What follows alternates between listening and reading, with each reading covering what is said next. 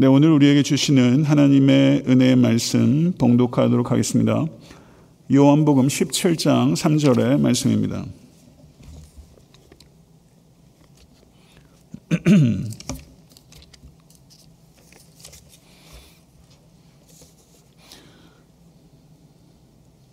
요한복음 17장 3절의 말씀 다 같이 한 목소리로 합독하겠습니다. 영생은 곧 유일하신 참 하나님과 그가 보내신 자 예수 그리스도를 아는 것이니이다. 아멘. 우리 전후좌우분 좀 둘러보시면서 반갑게 인사했으면 좋겠는데요. 주님을 더 사랑하시기 바랍니다. 예, 최고 인사 아닌가 싶습니다. 주님을 더 사랑하시기 바랍니다. 어, 제가 제일 좋아하는 배우 중에 한 사람이 로빈 윌리엄스라는 배우입니다. 패치 아담스라는 영화 특별히 제가 감동을 많이 받았고요. 그리고 로빈 윌리엄스의 영화들은 제가 거의 극장에서 다 봤는데요. 아, 그의 영화 중에서 1998년도에 상영되었던 천국보다 더 아름다운이라는 영화가 있습니다. 그런데 그 영화가 묘사하는 천국에는 빠져 있는 것이 있습니다. 하나님이 천국에 안 계십니다. 이 영화 감독은 천국의 진정한 의미와 기쁨을 모르는 사람입니다. 하나님이 안 계신 곳이 지옥이며 하나님께서 계신 곳이 천국이라는 것을 이 영화 감독은 알지 못합니다. 천국의 본질은 하나님의 임재이며 모든 기쁨은 하나님으로부터 흘러나오는 것인 줄로 믿습니다. 오늘 밝힌 대강절 세 번째 촛불은 기쁨을 상징합니다. 저는 오늘 천국의 기쁨에 대해서 하나님의 말씀을 전하고자 합니다. 천국에는 무한하고 영원한 참된 기쁨이 있습니다. 영생은 곧 유일하신 참 하나님과 그가 보내신 자 예수 그리스도를 아는 것이니이다. 모든 기쁨의 원천이요 가장 큰 기쁨은 하나님을 알고 하나님을 만나는 것입니다. 천국의 다른 모든 기쁨은 하나님으로부터 비롯되는 부차적인 기쁨에 불과한 것입니다. 하나님보다 더 아름답고 하나님보다 더 위대하며 하나님보다 더 선하고 하나님보다 더 좋은 것은 없기 때문에 하나님께서는 하나님 자신을 우리에게 주시겠다고 약속하신 것입니다. 천국의 경이로움 대단할 것입니다. 그렇지만 천국의 경이로움이 아무리 크다 할지라도 천국에서 가장 큰 경이요, 가장 큰 선물은 하나님 자신입니다.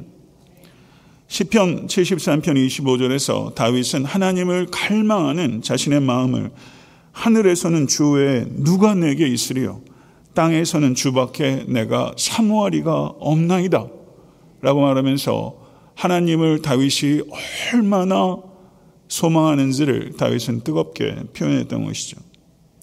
어거스틴은 이렇게 말했습니다. 하나님은 우리의 모든 갈망의 끝이시며 우리는 끝없이 주님을 바라보고 질리지 않고 사랑하게 될 것이며 지치지 않고 찬양할 것입니다. 성도 여러분, 성도님들께서 오르셨던 가장 높은 산을 한번 연상해 보십시오. 저는 뭐 고도 한 4,000피 정도 된 산에 한번 올라와 봤는데요. 아무리 높은 산도 정상에 도달하면 더 오를 곳이 없습니다. 그렇지만 하나님을 알고 경험하는 것에 있어서는 우리는 결코 정상에 도달할 수 없습니다.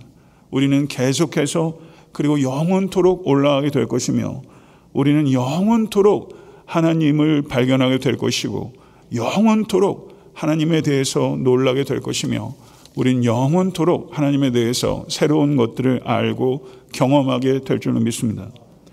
17세기의 스코틀랜드의 목사요 신학자였던 사무엘 러더포드는 이렇게 경건하고 아름다운 고백을 하고 있습니다.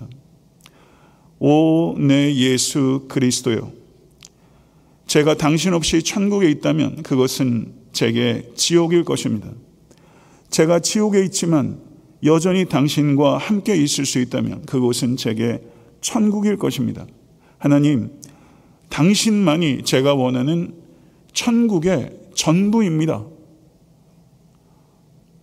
오늘 설교의 부제를 저는 그래서 당신만이 제가 원하는 천국의 전부입니다. 저는 이것이 오늘 설교의 부제입니다. 이것이 여러분과 저의 삶의 요약이 될 수 있게 될 간절히 소원합니다. 당신만이 제가 원하는 천국의 전부입니다. 천국에는 모든 기쁨들이 있습니다. 그런데 천국에는 첫 번째 예배의 기쁨이 있을 것입니다. 성도 여러분, 천국에 예배당이 있을까요? 예배당이 있을까요? 없을까요? 요한계시록 21장 22절을 보게 되면 성 안에는 내가 성전을 보지 못하였으니 이는 주 하나님 곧 전능하신 이와 및 어린 양이 그 성전이심이니라 라고 말씀하고 있는 것을 볼때 천국에는 예배당이 따로 없는 것으로 우리가 생각해도 적절할 것 같습니다. 그렇다면 천국에 예배당이 없다면 천국에 가게 되면 우리는 맨날 예배만 드리게 될까요? 그럴 것 같기도 하고 그렇지 않을 것 같기도 합니다. 예배를 우리가 드리는 예배 형식에 따라 드리는 좁은 의미의 예배로 국한시킨다면 그렇지 않을 것입니다. 그러나 예배에 대해서 넓은 의미로 확장시켜서 생각하면 우리는 예배만 드리게 될 것입니다. 천국에서 우리가 하게 될 모든 행위들은 하나님의 임재와 통치 아래 있게 될 것입니다. 할렐루야. 그렇기 때문에 천국에서 우리들이 하는 모든 행위는 곧 예배인 것입니다. 하나님을 예배하는 것이 지루할 수 있겠다라고 생각하는 것은 이 땅의 예배에 대한 우리의 부정적인 생각을 천국에 투사하기 때문입니다. 하나님께서 알고 계신 것은 끝이 없으시며 하나님께서 하실 수 있는 일도 끝이 없고 하나님께서 어떤 분이신가 하는 것도 끝이 없습니다. 우리는 하나님에 대해서 어느 한순간도 충분히 알고 하나님에 대해서 어느 한순간도 충분히 경험할 수 없습니다. 내가 여호와께 바르는 한 가지 일 그것을 구하리니 곧 내가 내 평생에 여호와의 집에 살면서 여호와의 아름다움을 바라보며 그의 성전에서 사모하는 것이라 라고 시편 기자가 고백하고 있습니다. 진정한 예배의 기쁨을 맛보시는 모든 건속되실 수 있게 되길 간절히 축원합니다. 진정한 예배의 기쁨을 맛보는 성도는 예배를 덜 갈망하게 되는 것이 아니라 예배를 더 갈망하게 되는 것입니다. 천국에서 우리는 항상 하나님 앞에 엎드려 있지는 않을 것입니다. 그러나 여러분과 제가 천국에서 하게 된 모든 행위들은 하나님을 높이는 행위가 될 것입니다. 천국에서 커피를 마실 수 있을까요? 어떻게 생각하세요? 천국에서 산책을 하면서도, 천국에서 공을 차면서도, 천국에서 골프를 하면서도, 천국에서 좋은 친구와 우정의 대화를 나누면서도, 천국에서 책을 읽으면서도, 기쁨과 감사와 기도로 가득한 예배를 우리는 영원토록 드리게 될 것입니다. 천국에는 주와 함께 다스리는 기쁨이 있습니다. 하나님께서는 우주의 절대적인 통치자이시지만 하나님께서는 우주를 혼자 통치하시는 것이 아니라 하나님의 자녀들과 함께 다스리시기로 결정하셨습니다.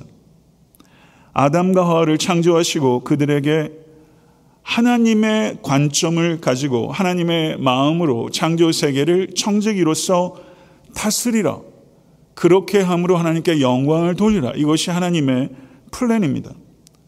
그러면 하나님의 플랜은 아담의 범죄로 폐기된 것입니까? 예수 그리스도께서는 마지막 아담이시며 교회는 그리스도의 신부이며 교회는 마지막 아담이신 예수의 하와입니다. 하나님께서 에덴에서 첫 번째 아담에게 부여하셨던 그 소명을 새 에덴에서 그리스도와 우리가 다스림으로 그 소명을 완수해 갈 것입니다. 창세기 1장 28절을 보게 되면 하나님이 그들에게 복을 주시며 하나님이 그들에게 이르시되 생육하고 번성하여 땅에 충만하라 땅을 정복하라 바다의 물고기와 하늘의 새와 땅에 움직이는 모든 생물을 다스리라 성경의 1장에 나오는 첫 번째 하나님의 문화 명령입니다. 성경의 제일 마지막 권은 요한계시록이며 요한계시록의 마지막 장은 요한계시록 22장입니다. 22장 5절에 이렇게 말씀합니다. 다시 밤이 없겠고 등불과 햇빛이 쓸데없으니 이는 주 하나님이 그들에게 빛이십니다. 그들이 세세토록 왕노릇하리라. 성경의 첫 장에서 이 땅에 대한 인간의 통치에 대해서 명령하신 하나님께서 성경의 제일 마지막 장에서 새 땅에서 인간의 통치를 다시 한번 확인하고 계신 것입니다. 하나님의 뜻은 이 땅을 우리가 다스리는 것입니다. 그런데 어떻습니까? 여러분 권력 의지가 있으세요? 예, 대통령이 되려고 하는 사람들 권력 의지가 없으면 그 정치 세계에서 못 살아남아요. 다스리려고 하는 마음이 있어야 다스리죠. 다스리는 거 좋아하세요? 어떠세요? 목자 좀 해주시죠. 그럼 아, 손살을 치시는 분들도 계세요. 나는 목자 타입이 아니라 난 총무 타입이라고. 뒤에서 돕는 게 좋지. 나는 앞, 앞에 나서서 뭐 하는 거 아유 질색이라고 그러신 분 계세요. 다스리는데 관심이 없는 분이 굉장히 많습니다. 아 그런데 다스리나니요. 땅을 다스리나니요. 만약에 땅을 다스리라는 것이 우리의 생각이라면 정말 웃기는 생각이에요. 이건 주제 넘은 생각입니다. 그렇지만 땅을 다스리라는 것이 우리의 생각이 아니라 하나님의 생각입니다. 믿으십니까? 이것이 성경에 그냥 억지로 찾아내야 되는 부수적 교리가 아니라 성경의 핵심적인 교리로 있다는 것입니다. 이것이 하나님의 마스터 플랜이라는 거예요. 이 땅에 왜곡된 리더십 지금 보고 있지 않습니까? 미국에서도 한국에서도 전 세계적으로도 이 왜곡되고 죄된 리더십을 우리가 너무나 많이 보고 있기 때문에 온전한 리더십에 대한 회의가 우리에게 있어요. 온전한 리더십에 대한 이해도 부족하고 그런 기대도 없어졌습니다. 그러나 천국의 리더십은요, 우리에게 순전한 기쁨이 될 것입니다. 천국의 리더십은 순전한 섬김이 될 것입니다. 하나님께서 우리에게 다스리라 하는 명령을 가장 중요한 명령으로, 가장 최초의 명령으로, 가장 최고의 명령으로 주셨을 때는 그 일을 할 수 있는 지혜와 능력도 주시겠다는 약속이 있는 것입니다. 아멘. 믿으십니까? 제가요, 40살 정도 될 때까지 닭을 안 먹었어요. 제가 새 종류를 너무 무서워해요. 막 경기를 일으킬 정도로 새 종류, 새 눈을 쳐다보는 게 저한테 너무 힘들어요. 그래서 40 가까이 닭을 안 먹다가요. 부목사 때까지는 안 먹었어요. 그런데 담임 목사를 딱 하니까 성도님 댁에 딱 가는데 웬걸, 웬 닭이 이렇게 많이 나와요. 그래서 아우 저 닭 안 먹는데요. 이런 얘기를 하는 게 아, 제가 무슨 어린 왕자도 아니고 이건 아니다 싶어가지고 제가 담임 목회를 하면서 닭을 먹기 시작했어요. 제가 제일 좋아하는 음식 중에 하나가 지금 뭔지 아십니까? 치킨 윙입니다. 치킨 가게 하신 분은 기억하셔서 1년에 한 번씩만 좀 부탁드리겠습니다. 저는 제가 치킨윙을 좋아할 거라면 상상을 못했어요. 40년 동안 안 먹었다니까요. 우리가 이 땅에서 내가 좋아하지 않는 것이 있지 않습니까? 나는 다스리는 거 안 좋아해. 근데 천국 가도 안 좋아할 거라 생각하면 안 된다는 거예요. 천국 가서 하나님께서 원하시는 것을 할 때 우리는 가장 기뻐하게 될 것입니다. 하나님께서 원하시는 것을 할 때 하나님께 영광이 되고 그 일을 할 때 우리에게 가장 큰 기쁨이 될 것입니다. 만왕의 왕이신 예수와 함께 새 땅을 다스릴 때 우리는 기뻐 뛰게 될 줄로 믿습니다. 천국에는 새로운 몸의 기쁨이 있어요. 새로운 몸. 여러분들 여러분의 몸을 좋아하세요? 우리가 입게 될 부활의 몸은 어떨까요? 우리는 인종적 특징을 그대로 가지고 천국에 있을까요? 만약에 다른 몸을 갖게 되면 그게 안선홍이라는 사람일 수 있을까요? 그렇지 않죠. 여러분이 여태까지 만났던 가장 아름답고 늠름한 사람을 한번 생각해 보십시오. 그러나 우리가 만날 수 있었던 가장 탁월한 사람도 저주 아래 있으며 원래 타락하기 이전의 인간의 아름다움의 그림자에 불과한 것입니다. 에덴 동산의 하와와 아담을 한번 보게 되면 어쩌면 저, 여러분과 저는 혹하고 아마 심장이 심쿵할지도 몰라요. 타락 이전의 남자와 여자 참 아름답고 강인하고 섬세할 것입니다. 아마 타락 이전의 아담과 하와가 우리들의 모습을 보면 깊은 충격과 연민에 빠지게 될지도 몰라요.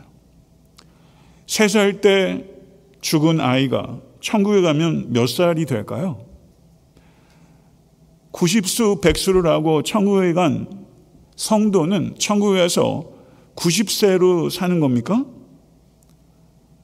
이 신학적으로 많은 논쟁들이 있었어요.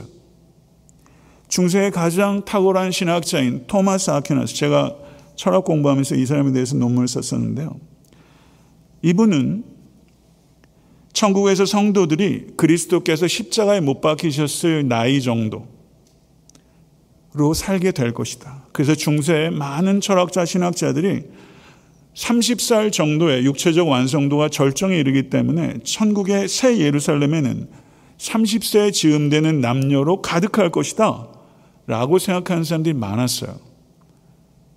여러분 한번 생각해 보십시오. 그러면 어떻게 되는 거예요? 천국에는 애들 보기는 어려운 겁니까? 그런데 이사야서 11장 8절을 보면 젖 먹는 아기가 독사의 구멍에서 장난하며 젖된 어린아이가 독사의 굴에 손을 넣을 것이라. 이것이 단지 문학적 비유입니까? 문자적 의미는 없을까요? 저는 천국에 아이가 없으면 너무 공포스러울 것 같아요. 젖 먹는 아이와 어린 낙이 누굴까요? 오래전 얘기입니다. 저희 넷째 외삼촌이 계셨어요. 오래전 이야기예요. 삼촌에게 아들이 있었는데 그 아이가 그때 제 나이가 글쎄 중학생, 고등학생이 됐을까요? 사촌 동생인데 어린아이가 얼마나 애가 준수한지 제 눈에도 참 이렇게 홀딱 반하겠더라고요. 근데 이 아이가 어렸을 때 글쎄 불과 두세 살이나 됐을까요? 어떤 질병으로 죽었어요. 나중에 천국에 가셔서 하나님 잘 믿는 우리 넷째 삼촌 그리고 외숙모가 천국에 가서 아들을 만나며 그때 떠나보냈던 그 아들이 성장하는 모습을 천국에서 볼 수 있는 기회가 있을까요? 이 땅에서 우리가 가져볼 수 없었던 상실의 기회들이 누구나에게 있지 않습니까? 자식을 앞세운 부모도 있으실 거예요. 그 아픔을 누가 감히 이해한다고 얘기할 수 있겠어요? 천국에서 놀라운 방법으로 이 땅에서 가져볼 수 없었던 기회를 가질 수 있도록 그 아이가 자라는 모습을 보면서 그 아이의 필요를 사력 있게 제공해 줄 수 있는 기회를 천국에서 얻을 수 있지 않을까요? 이건 순전한 추측입니다만은 제가 지지난주에 설교하면서 성경에 나오는 말씀의 근거에서 상상력으로 날아가 보자. 상상은 정확하게 맞는 이야기일 수도 있고 아닐 수 있지만 하나님은 성경에 근거한 상상으로 천국을 상상하는 것을 기뻐하신 하나님이시다. 저는 그런 슬픔을 가지고 계신 성도님들께서는 천국에서 내 아이가, 내 손자, 손녀가 자라는 모습을 천국에서 아무 흠이 없는 사랑으로 지켜보고 돌볼 수 있는 기회가 주어질 것이라고 전 생각이 돼요. 제 생각에 중세시대의 많은 신학자들은 30대 정도의 사람이 들드글한 새 예루살렘을 이야기를 했는데 저는 그럴 것 같진 않아요. 가장 잘 기억할 수 있는 모습으로 가장 좋은 기억의 모습으로 서로를 바라보게 될 가능성이 많다. 예, 랜디 알콩이라는 목회자인데 제가 그 사람 책 헤븐이라는 책을 보면서 정말 감탄을 하면서 읽고 있어요. 가장 잘 기억하는 모습으로 우리 할머니 하면 제가 떠오르는 모습이 있어요. 제가 가지고 있는 친할머니의 저하고 찍은 사진 한 장. 아, 그 할머, 할머니 만나면 이 모습으로 내가 기억할 수 있겠다. 가장 감격적인 모습으로 서로를 바라보게 될 가능성이 있지 않을까. 여러분, 천국에서 저를, 그리고 저는 여러분을 천국에서 만나야죠? 만나실 줄 믿으십니까? 그러면 여러분은 제가 개척할 때 모습으로 기억하시겠어요? 은퇴할 때 모습으로 기억하시겠어요? 저는 오늘 정말 은혜를 많이 받으셔서 가장 은혜를 많이 받았었던 날에 설교하던 안선홍 목사의 모습으로 기억할 가능성이 있지 않을까 그런 생각이 들고요. 저는 성도님들께서 정말 간절한 모습으로 기도하는 모습으로 정말 밝은 표정으로 찬양하는 모습으로 정말 애정 어린 눈빛으로 서로를 섬기는 모습 가운데 하나로 여러분들을 기억하게 될 것 같아요. 천국에서 저희 부모님을 만났는데 우리 부모님이 다섯 살 아이의 모습을 가지고 있고 이거 너무 복잡하잖아요. 천국에 가서 만나는 저희 부모님은 저보다 항상 연장자의 모습으로 저희 부모님이 저를 볼 땐 항상 가장 사랑스러운 아이의 모습으로 다른 눈을 통해 서로를 바라보게 되는 그렇게 되지 않을까. 랜디 알코는 그렇게 얘기하는데 공감이 많이 됐고 그리고 제 상상력에 더 불을 붙였어요. 천국에서 우리가 어떤 연령대가 되든지 상관없이 우리 모두는 천국에서 어린아이와 같아질 거예요.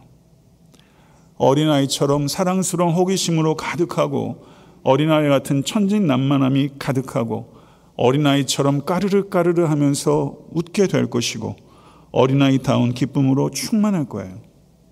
천국은 어떤 연령대와 상관없이 어린아이의 마음을 가진 성도로 가득한 곳이 될 줄 믿습니다. 여러분, 먹는 기쁨이 살아가면서 크죠? 살기 위해서 먹으세요? 먹기 위해 사세요? 헷갈리시죠? 예, 천국에 먹는 기쁨이 있을까요? 없을까요? 있으면 좋겠어요? 없으면 좋겠어요? 그렇게 물어볼게요. 있으면 좋으시겠죠? 아니, 먹는 기쁨을 어떻게 빼요? 그게 하나의 문화인데, 얼마나 중요한 문화고, 부활하신 예수님께서 음식을 드셨어요? 안 드셨어요? 드셨죠? 우리가 부활의 새 몸을 입게 될 때 음식을 먹게 될 것이다, 안 먹게 될 것이다. 먹게 될 것이다. 이건 추론을 정확하게 할 수 있는 겁니다. 이사에서 25장 6절을 보십시오. 이사에서 25장 6절 다 같이 한번 읽어보겠습니다. 만군의 여호와께서 이 산에서 만민을 위하여 기름진 것과 오래 저장하였던 포도주로 연회를 베푸시리니 곧 골수가 가득한 기름진 것과 오래 저장하였던 맑은 포도주를 하실 것이며 여러분 입맛 따시지 마세요. 만군의 여호와께서 이 산에서 시온 산에서 잔치를 베푸신다. 오래 저장된 맑은 포도주를 내놓겠대요. 최고급 음식과 최고급 포도주로 잔치를 베풀어 주실 것이다. 하나님께서 천국의 포도주, 저는 문자적 의미라고 생각해요. 하나님께 저 목사라서 사용하겠습니다. 라고 안 할 겁니다. 음미할 거예요. 하나님께서 저에게 주시는 모든 음식은 최고의 음식일 것이기 때문에 천국의 밥상, 뭐 시골 밥상 뭐 이런 프로도 있었나? 천국의 밥상, 천국의 밥맛 어떨 것 같으세요? 어저께 날씨가 좀 쌀쌀하고 좀 그래서 그 날씨도 좀 흐리고 아침 식사를 안 하고 있었습니다. 그래가지고 아, 제가 갑자기 월남국수가 생각나는 거예요. 아, 혼자 가는 건 너무 그렇고 그래서 부목사님들에게 아침 한뭐 9시에서 10시 어간이었어요. 토요일 날 아침 식사를 뭐 어떻게 하질 못하니까 다들 시장기가 있으실 것 같아가지고 혼란기사 어때요? 그랬더니 뭐, 아, 리스판스가 빨리 와요. 한 사람도 안 빠지고 다 나섰어요. 그래서 잘하는 월남국수집 제가 소개해 드릴게요. 개인적으로 물어주세요. 네. 가가지고 제일 코너로 가서 social distancing 확실하게 하고 월남국수를 먹는데 그래서 서로 감탄하면서 역시 이런 날씨에는 월남국수가 최고야. 그러면서 그 매운 소스가 스리라차 소스입니까? 여러분 벌써 침 고이시죠? cilantro 더 주세요. 그리고 얇게 썰은 파를 듬뿍 넣어가지고 숙주도 사각사각 하는 게 얼마나 식감이 좋은지. 근데 앞에 있는 김시원 목사님은 거기다 고추기름도 넣더라고요. 아, 이분은 뭐 이렇게 복잡하게 먹나 그래서 저도 고추기름을 좀 넣었어요. 웬걸 고추기름이 너무 많 그래서 월남옥수집 가가지고 국물까지 다 마시는 경우는 없는데 어제 국물까지 다 먹으면서 기분 좋은 소박한 식사를 했어요. 천국에는 날씨가 어떨까요? 쌀쌀하고 좀 비 오는 날 있지 않을까요? 전 있을 거라 생각해요. 천국에서도 문화는 계속 발전합니다. 월남국수 천국에 있었으면 좋겠어요. 아마 있을 거라고 생각해요.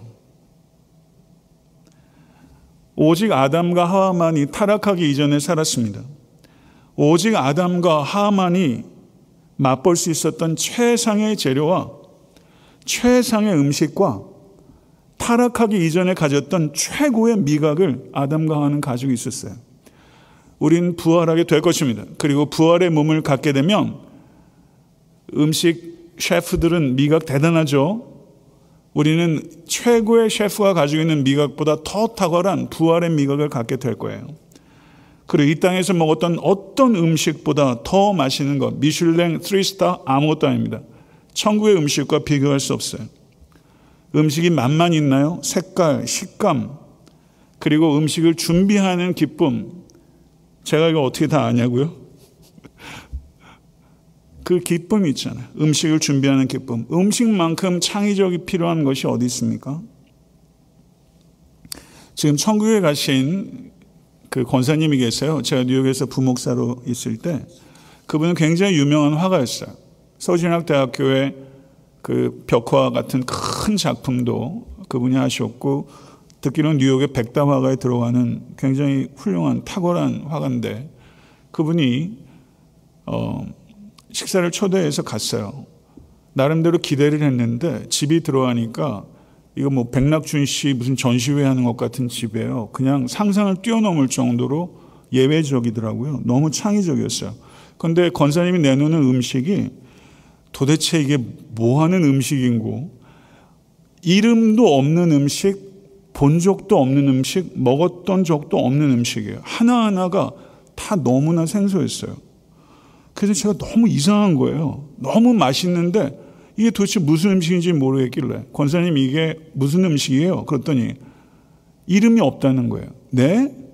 레시피는요? 그랬더니 레시피도 없대요. 무슨 말인지 제가 이해가 안 돼가지고 다시 물었더니 본인이 하는 음식은 다 오늘 처음 하는 음식이래요. 레시피가 없는 음식이래요. 다음에 그 음식을 못 한다는 거예요.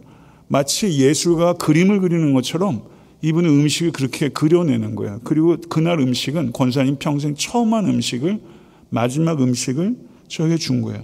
도대체 사람이 얼마나 창의적이면 그럴 수 있는가? 뻥인가?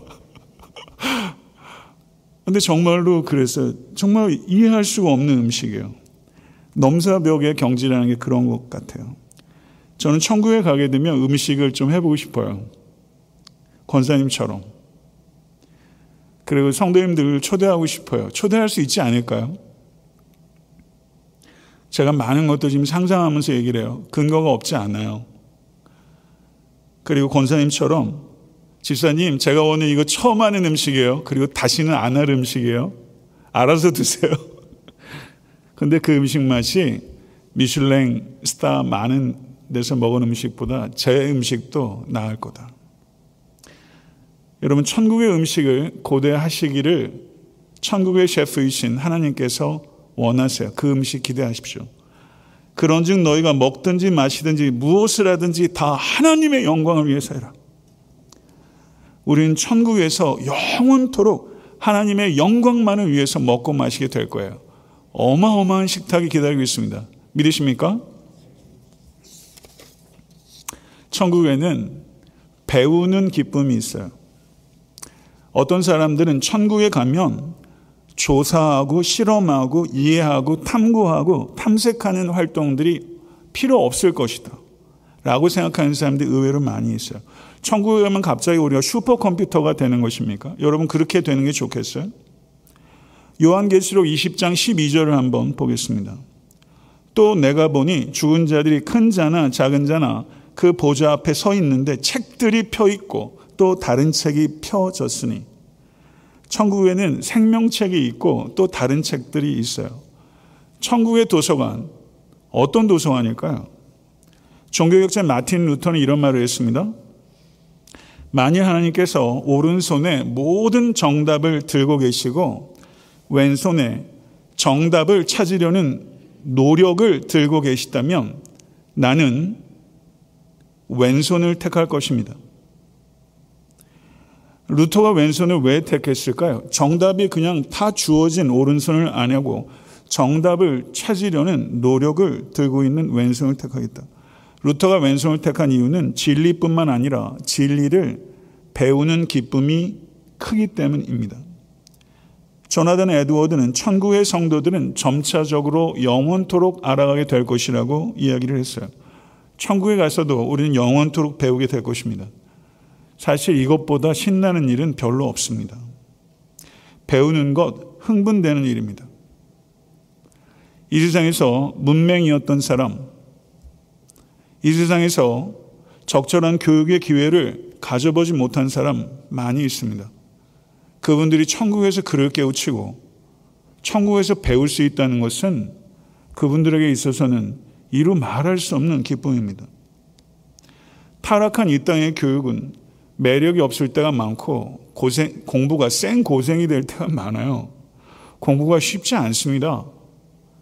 입시로 시달리고 스펙 쌓느냐고 청년들이 공부하고 그런데 천국의 교육은 이 세상에서 진을 빼는 공부랑 다른 공부, 성령께서 조명하시는 진리를 밝히는 매혹적인 공부, 하나님을 이해하게 하는 공부.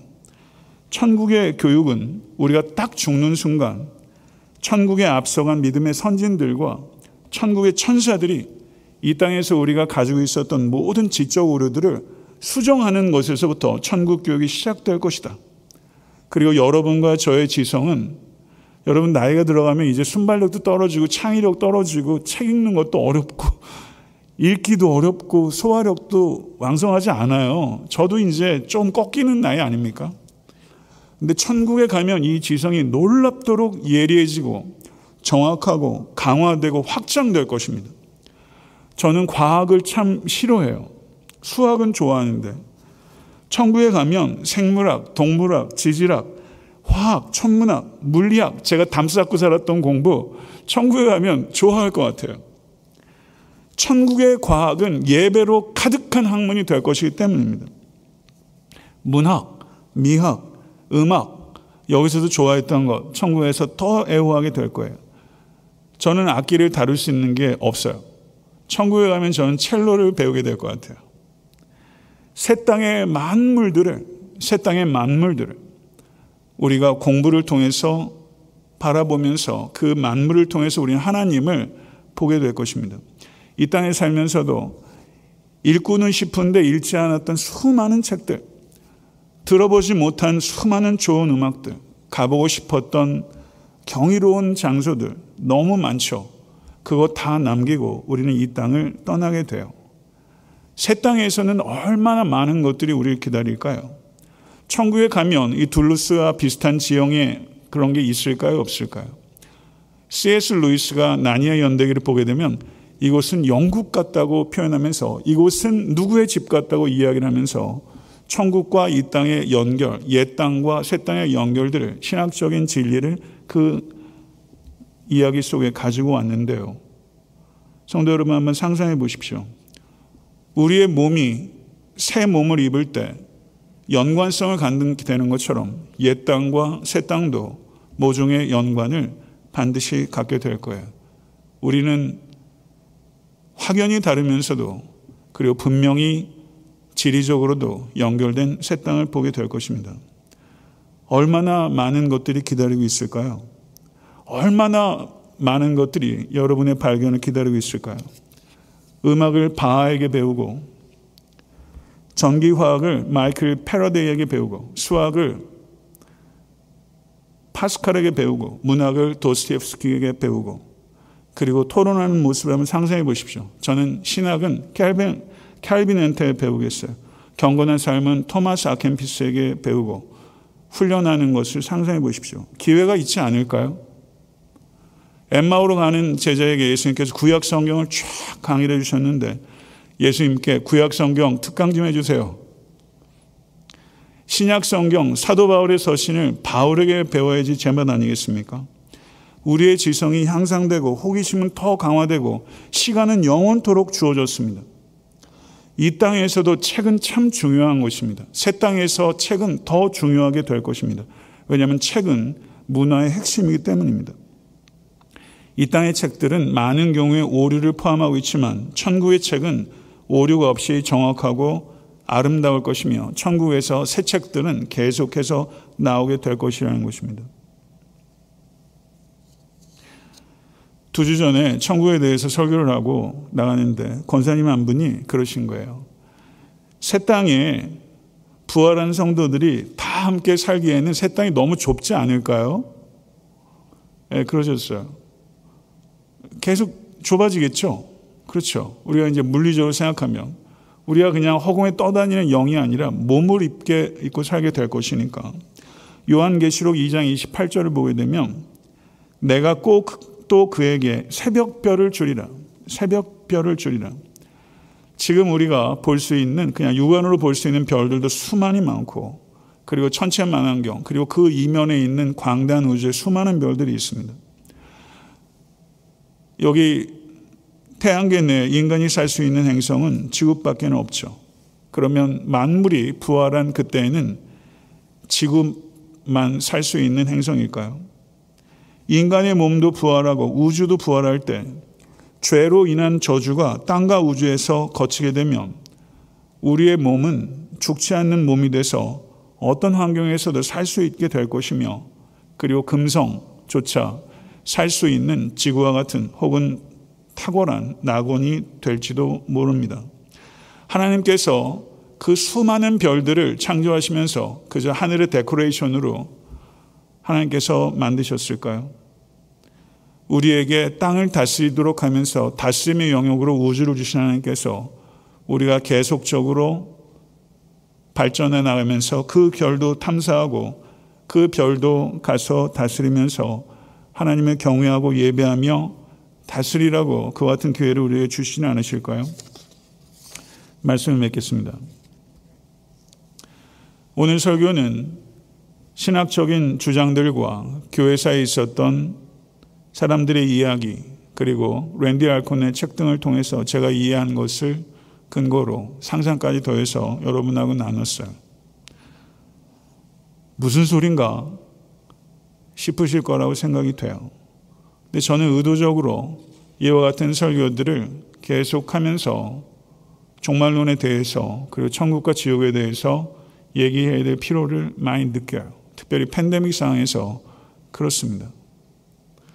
그래서 여러분들이 말씀에 근거해서 거룩한 상상력을 가지고 천국의 경위와 지옥에 대한 공포를 정확하게 알아야 될 때라고 생각합니다. 사랑하는 성도 여러분, 천국에 대해서 상상하십시오. 천국을 사모하십시오. 그리고 한 번도 빠짐없이 천국에서 이보다 더 좋을 수 없는 천국을 마음껏 누리시는 성도가 되실 수 있게 되기를 간절히 축원합니다. 오늘 이 설교가 여러분의 천국의 기쁨을 조금이라도 느끼게 해드린 설교가 될 수 있게 되길 바라고 만약에 은혜가 되셨다면 천국에서 오늘 제 모습을 기억하면서 저를 알아보시게 될 거예요. 주님, 주님이 제가 원하는 천국의 전부입니다. 이것이 여러분과 저의 고백이 될 수 있게 되기를 바랍니다. 천국은 이미 이 땅에 임했습니다. 그것을 마음에 새기고 천국 백성답게 아름답고 경건하고 힘있게 살아가는 우리 모두가 될 수 있게 되기를 간절히 소망합니다. 기도하겠습니다.